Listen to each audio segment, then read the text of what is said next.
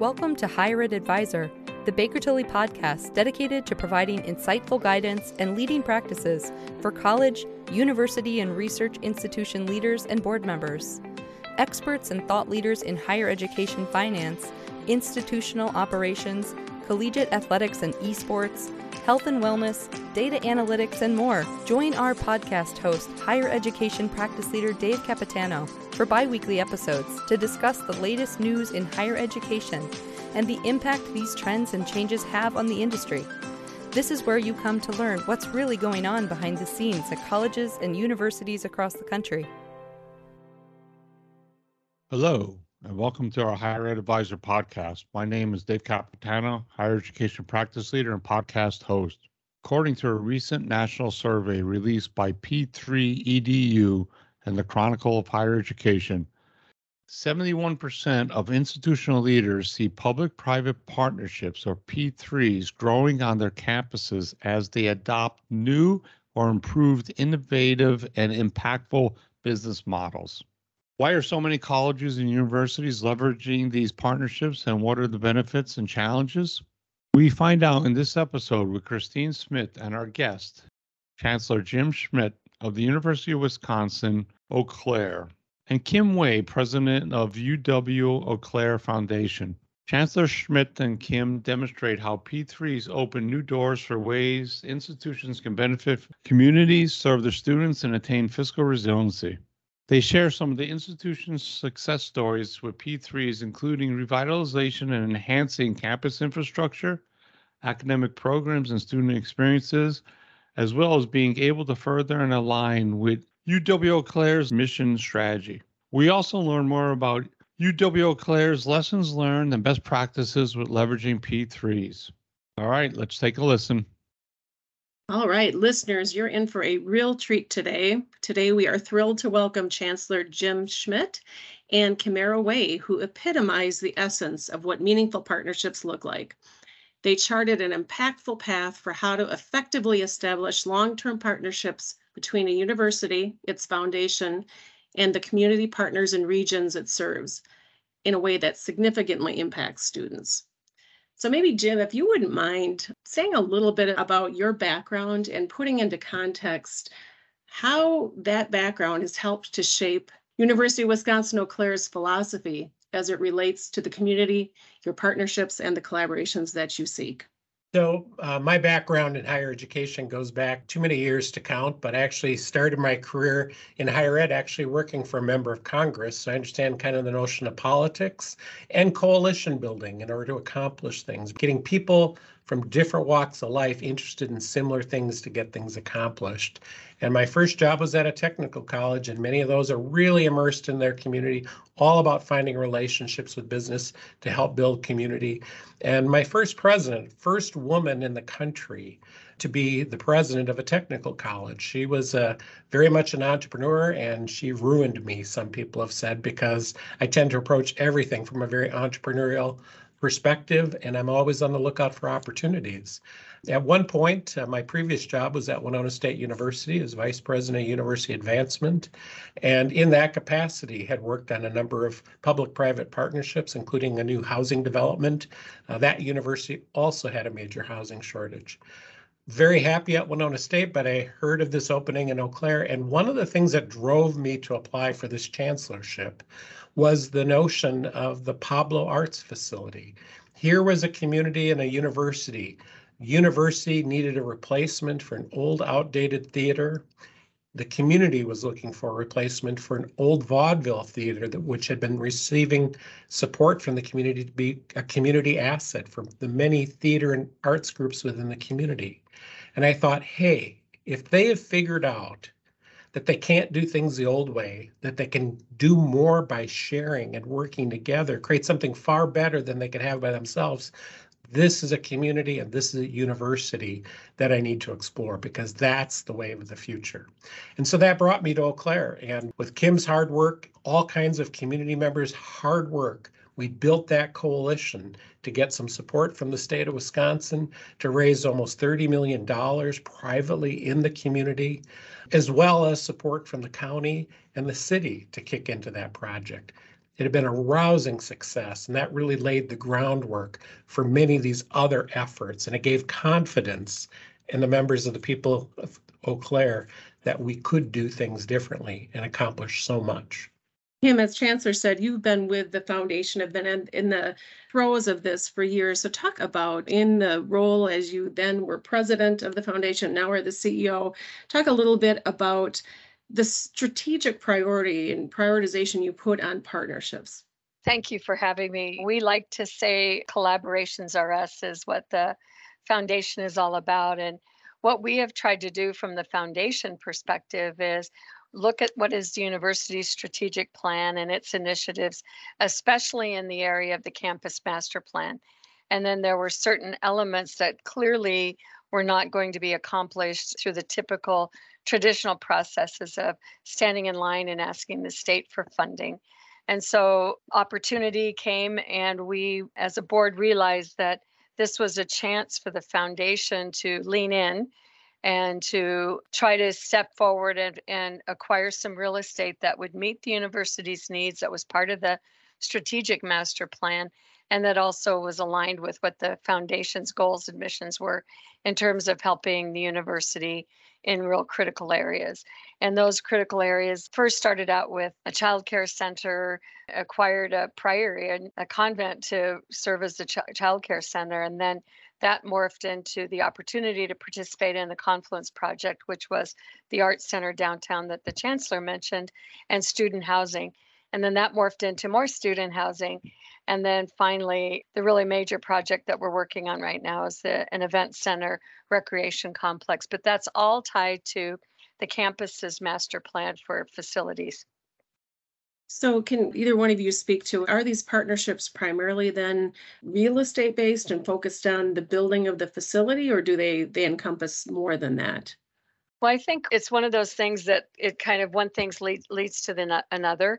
I think once we demonstrated a desire and willingness and a capacity to invest in real estate projects and partner, especially with the Pablo Center and the project downtown, I think that attitude and that approach really uh, became known to the community and then certainly opened the door for other partnerships. And of course, having an entrepreneurial chancellor who looks for every opportunity to try to advance the university in a more strategic way led to some of the really critical ones, such as Mayo and others. And Chancellor, do you want to talk more about the partnership with Mayo and specifically the Sonnentag Center and everything that's wrapped all around that? Yeah, I'd love to. So the, the Mayo partnership uh, has been something that's really been transformative. I think when people look back at my legacy, they may point to all of the capital projects that were completed, but I said all along that I believe that the partnership with Mayo Clinic would be the most transformational for the institution because it goes to the heart of learning, exploration, research, and adding to the body of knowledge that each university exists to fundamentally do. So I had been asked, uh, interestingly enough, by someone who was one of the developers in getting the Pablo Art Center together to consider joining the Mayo board. He had been serving on the board and was looking for a replacement. So I served on their board uh, for about a year and a half, two years before the CEO at that time announced his retirement. The CEO is selected uh, through a process based in Rochester, Minnesota, which is the home of the Mayo Clinic. And I was asked to serve on that search committee. And one of the people interviewing for the position, uh, Dr. Helmers, was second in command down at the Mayo operation in Arizona. And a part of his presentation, he talked about the partnership with Arizona State University and all, what was all entailed with it.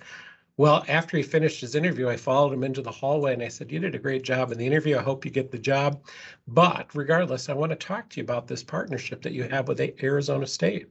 And one thing led to another. He got the job. And even before he started, I, you know, someone had to do it, flew down to Phoenix in February and uh, met with the folks at Arizona State and with Dr. Helmers to start looking at what that partnership could look like. So UW Eau Claire only months later signed what was only the second such agreement with the Mayo Clinic, which is a universal research agreement. So the heart of the partnership started with research. Mayo Clinic in Eau Claire and Northwestern Wisconsin very much wanted to transform their practice to be one that was not only more research based, but it was also having young learners ask the difficult questions, ask the questions that no one else would ask to make them stronger healthcare providers.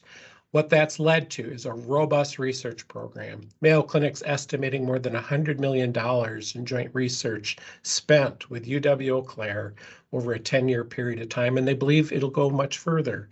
Five years have passed, and already this partnership has surpassed all of our goals for the entire agreement. So now we're looking at the next stage. One of Mayo Clinic's goals is that UW Eau Claire will become the nation's number one pre med school. Now, I'm an audacious thinker, but I have to tell you, I couldn't have even hoped to say something like that out loud for anyone else to hear it. But Mayo Clinic has a strong brand, they have the resources, and they are helping fund to make sure that we can attract the best pre-med students around the country to Eau Claire. Day one, as freshmen, these top 10 each year will get a full ride scholarship and they will begin doing research with a Mayo clinician or doctor and a UW Eau Claire faculty member. Nowhere in the world can you do that with the Mayo Clinic as a freshman day one. I'm not aware of any other undergraduate or any other university where first day pre-med students get the opportunity to be engaged in research with an actual clinician and an actual faculty member. But that can happen at Eau Claire. In the very first year of launching that, we've had a number of the research teams with freshmen who are get in peer-reviewed journal articles or medical journals to be more specific. You're lucky to get that published in graduate school. So to be able to do that in your freshman year makes you one of the strongest candidates for medical school. But this partnership goes beyond that. Um, we can look at the Sonnentag facility where the Mayo Clinic is going to be putting in a $13 million sports medicine clinic and full imaging suite some of the top doctors in Rochester are moving to Eau Claire so that they have the opportunity to work with our researchers and in the case of the sports medicine program to do research with young athletes because there's no major university in Rochester that they can do that research with. Secondly, the University of Wisconsin system has just approved phase two funding for our new science and health science building. Within this new $350 million facility, Mayo Clinic will have 10,000 square feet of research space spread throughout the building. It's the first time that something like this has happened in the state of Wisconsin. And they want to make sure that they don't have boxes and boxes, but they have constant interaction with our faculty and with our students. We like to talk about this as an interdependent relationship. That means that we understand we don't make major moves as a strategic partner without wondering out loud, is there a role for Mayo Clinic with this? And Mayo Clinic has done the same kind of thing. I think the true test of the greatest partnerships is when you ask each of the partners who's getting the better deal. Uh, you've probably guessed it. If you ask me, I'm going to say UW Eau Claire is getting the best deal, and I can go into quite some detail on why that's the case. But if you ask Dr. Helmers from Mayo Clinic, he will say Mayo's getting the best deal. And after listening to him, you will understand why this is all about the talent pipeline. Look, I'm the last year of the baby boom. All the other generations behind me are much smaller. The critical demand we're seeing across the country is around whether or not you can get educated people to fill key positions.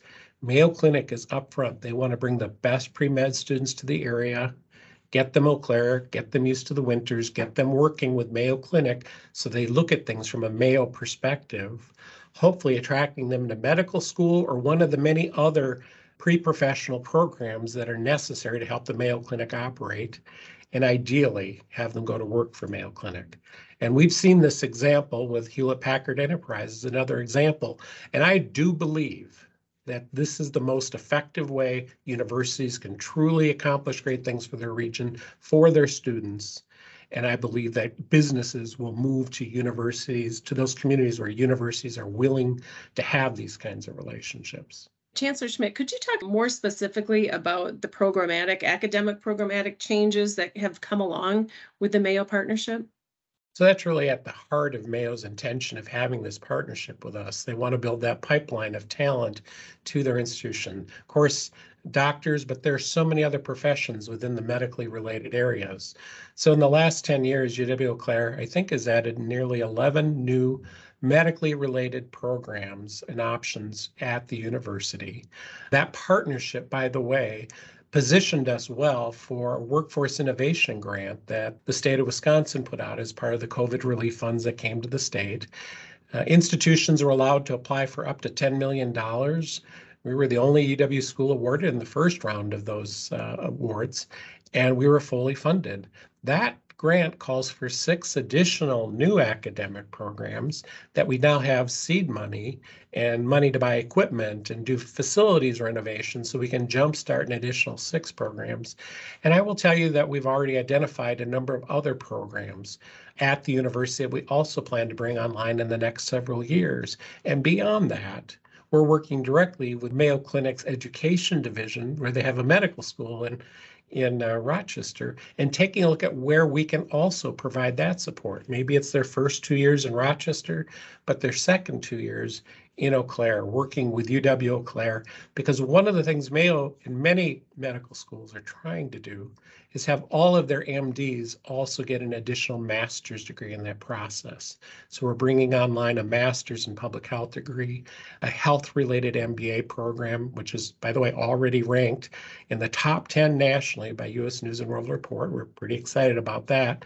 And so Mayo's recognized that quality. So in addition to us attracting and focusing and becoming more distinctive as an institution, our partner is getting directly the kind of medical programming they need, not only to attract employees, but help retain employees and upskill employees. Well, and additionally, the, the region is getting what they need to support a robust economy, which is extremely exciting for the western side of the state. Thank you for that explanation, Chancellor. As an alumni of this great institution, I'm proud. A very multifaceted and mutually beneficial partnership such as this takes takes a lot of work and a lot of partners to, to make it happen. So Kim, can you say more about specific the the Sonnentag Center? That that's a huge project for those of our listeners who aren't familiar with it.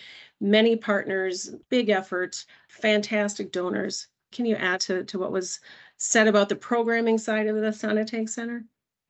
This will be one of probably one of the largest projects we will have done that benefits both the university and the community. And while we were doing the Pablo Confluence project, I thought that was, but then this is, I think, emerging as something because kind of the backstory is John and Carolyn Sonnentag, who met at UW Eau Claire. Great love story. They have a their family owns an extensive concrete business, County Materials, uh, with locations throughout the country. And they had a, a major footprint in Eau Claire along the Chippewa River, about 21 acres. And in conversations with them about their legacy of giving for the university, we had asked just kind of as a list of things is if they'd ever consider donating the land where their business sits. And the initial response was no, but then after we continued to talk with them, they they came back to us and said they'd like to donate the land because one of the items in our campus master plan was the replacement of Zorn Arena, which was built in 1952 and is our largest facility on campus.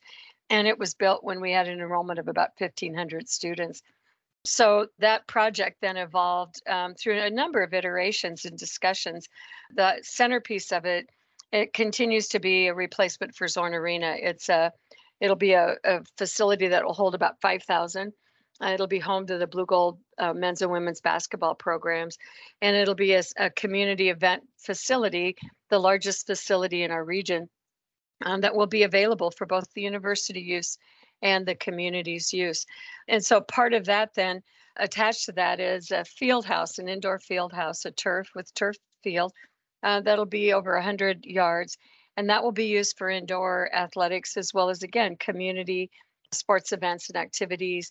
You know, we in Wisconsin suffer from vagaries of weather. And in the springtime, our softball team, there have been seasons when they've never been able to play a game at home because there's been snow on the field. And so to be able to have an indoor facility that would accommodate our student programs, our athletic programs, as well as our softball, soccer, all of the other types of indoor things that you'd use as a campus turf facility. And then it also, as the chancellor referenced, has Mayo Clinic Health System attached to it with a clinic. Uh, but what's made it really a community facility and a community benefit is the city of Eau Claire is agreed to participate and they have created a tax increment financing district.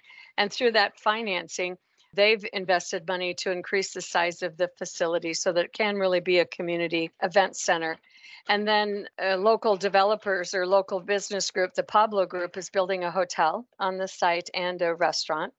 And then the Pablo Foundation, which is, I might say, all started and funded by UW Eau Claire alumni, Blugolds everywhere they are very, very committed to sustainability. And so they've made a gift of nearly $10 million, both in the form of a low interest loan and a, and a gift that will allow the facility to be completely carbon neutral. And also, then, as a result of that, able to tie into a very, very, very large solar field will represent about half of the connection to that. So we'll have geothermal in the building that, that will then be assisted by power with the solar field and so our building will hopefully be uh, gold LEED certified. And so it will be the largest and the most advanced from a sustainability perspective in the probably the whole Northwest Wisconsin.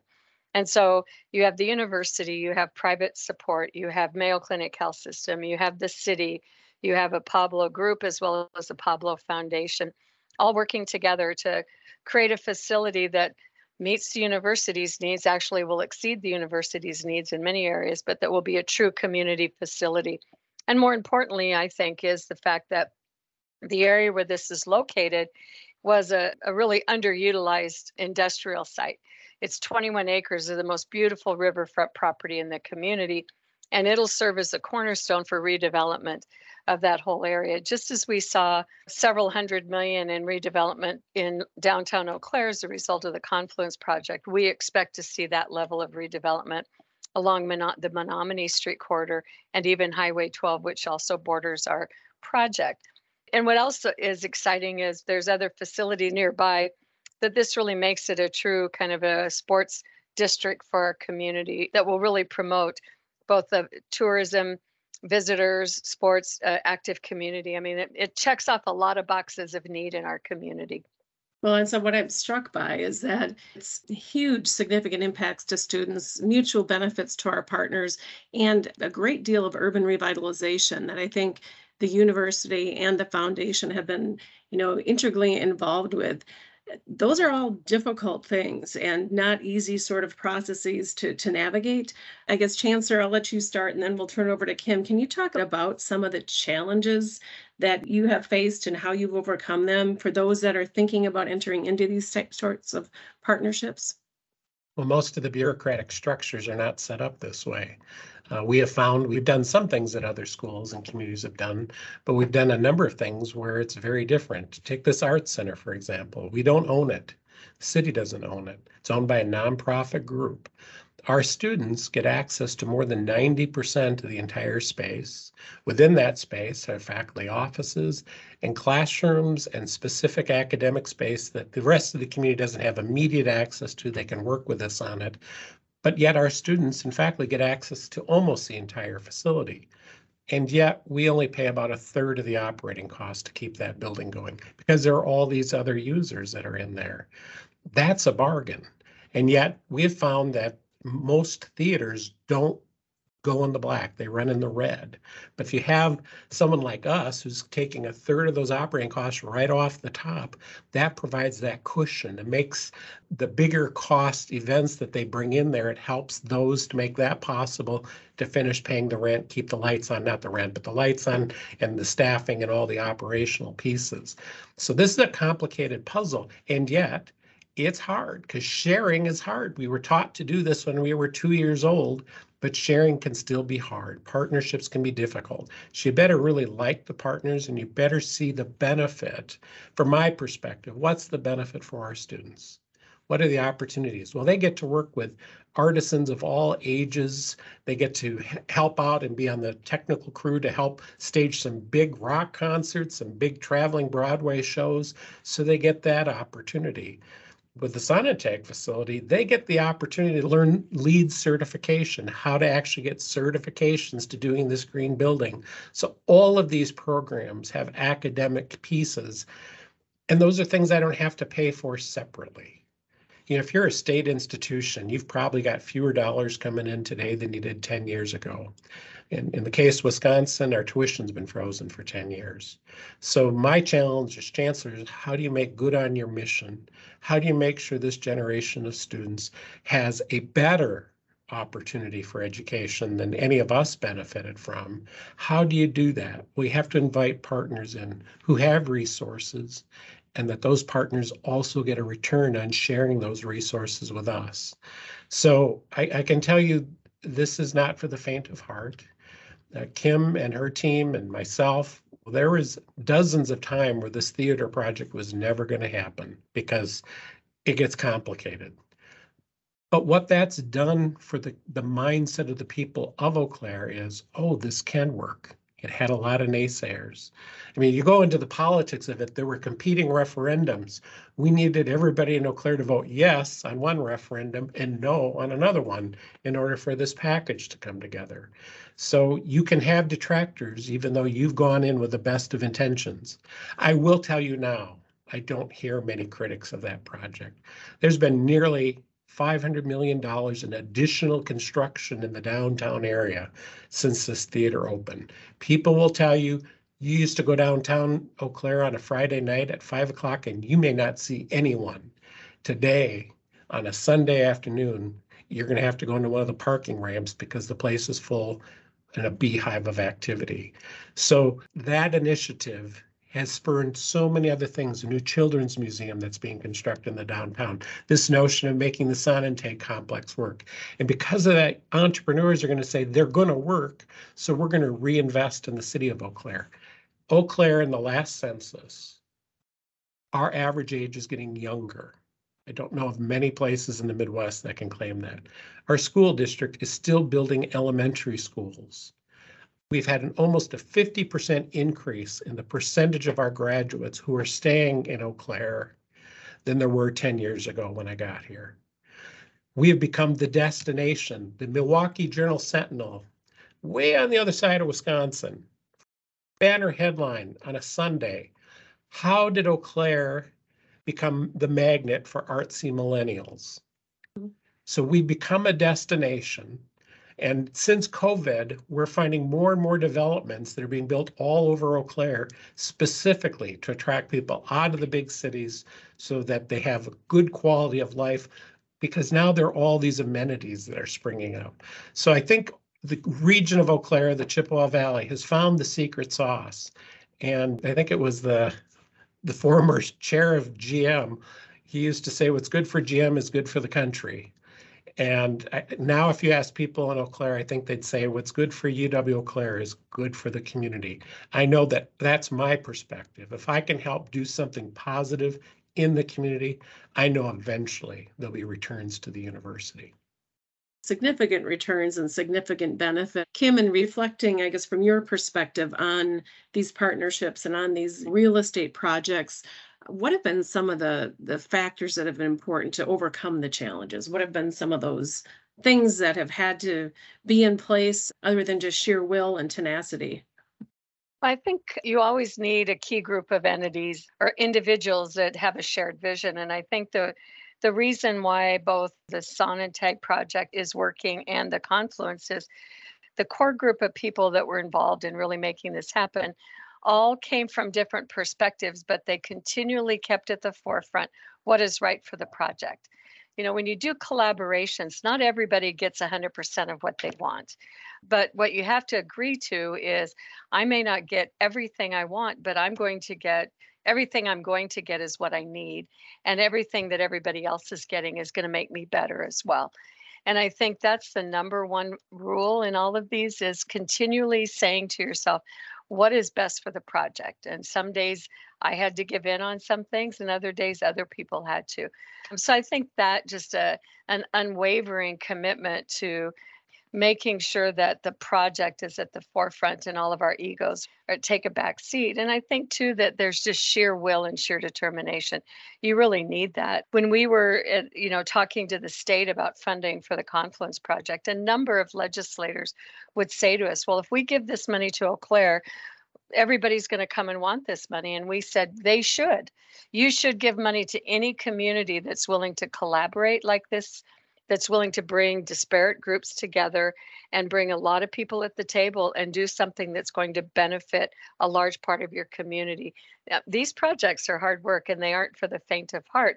But if you have a, a community that's willing to do what's necessary and put the work in, and I think the bigger that you could draw the circle to include entities, you know, for the Sonnentag project, we visited all of the local the neighborhoods that are surrounding the project to make sure they understood what it was to make sure that they knew that they're they were going to benefit from this. And so when we went before the city for all of the approvals that we've had to go through with the the approval of the plan commission and all of those different things there wasn't a single entity that came forward to object to it.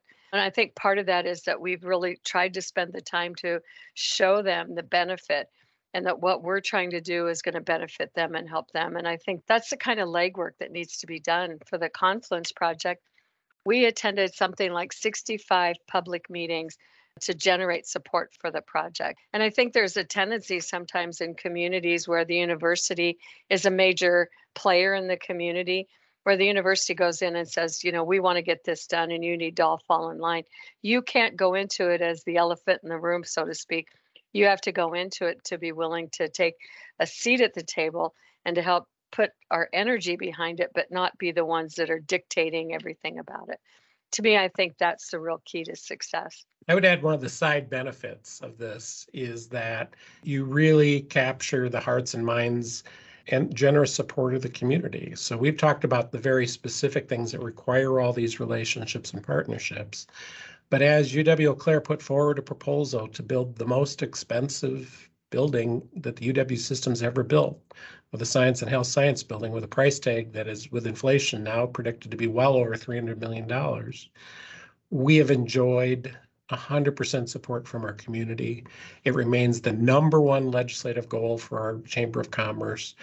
And while you know, there's a little bit of blue ink on the political map in Eau Claire itself. It is surrounded in a sea of red. And I want to say we've enjoyed 100% bipartisan support from the 10 or more legislators surrounding Eau Claire because they've heard from the business community, they've heard from their neighbors that this university isn't just out for themselves, they're out to help promote the broader region. And therefore, when they say they need a science and health science building to produce more nurses, doctors, and people who can do partnerships with their community, we're all in. And we have a list of more than 100 businesses who have benefited from our current science faculty, joint research, testing, et cetera, employees. They know that the returns can be bigger there. So particularly those for public institutions know that Yep, it feels like it's a lot of work. Yep, it's not an easy process. If you do it right and if you do it honorably, the community will repay you multiple times over in their generous support, both in philanthropy, but also from a political perspective. So it sounds like literally if you build it, they will come and be sure they're advocating right on your behalf, and they will if it's being done for the right reasons. So very exciting. The insights you've shared have been have been great, and we thank you for being um, on the podcast today. I guess in closing, is there anything that you would add that's important for those who might be contemplating such a journey of complicated partnerships, but but rewarding partnerships? I guess I'll start with you, Kim, and then Chancellor. We'll let you have the final word. Well, we're always happy to talk to people. And if mm-hmm. anybody's contemplating, you know, just reach out to us because we believe that if other communities have success in doing this, then that wealth just spreads. And I think that's a really critical thing. And I will tell you that it does become a bit addictive. We have a couple other partnerships that we're looking at expanding and working on beyond Sonnentag. So once you start, you realize that there's a world of possibility if you just all keep focused at that and bring the right people to the table. I think that if you go in it with the right spirit, you find partners with integrity, you'll find out that it's the partner's job to look out for your best interests. So you look out for their best interest.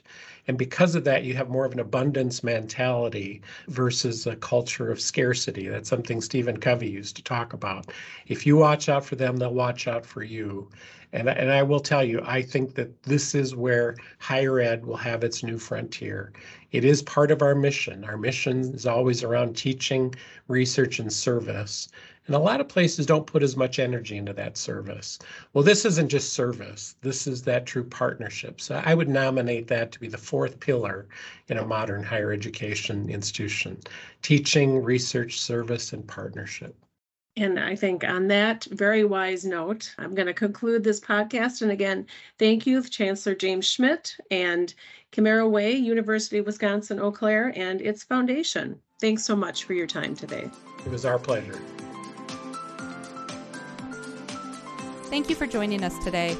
To receive notification when new episodes become available, please subscribe to Baker Tilly US wherever you get your podcast.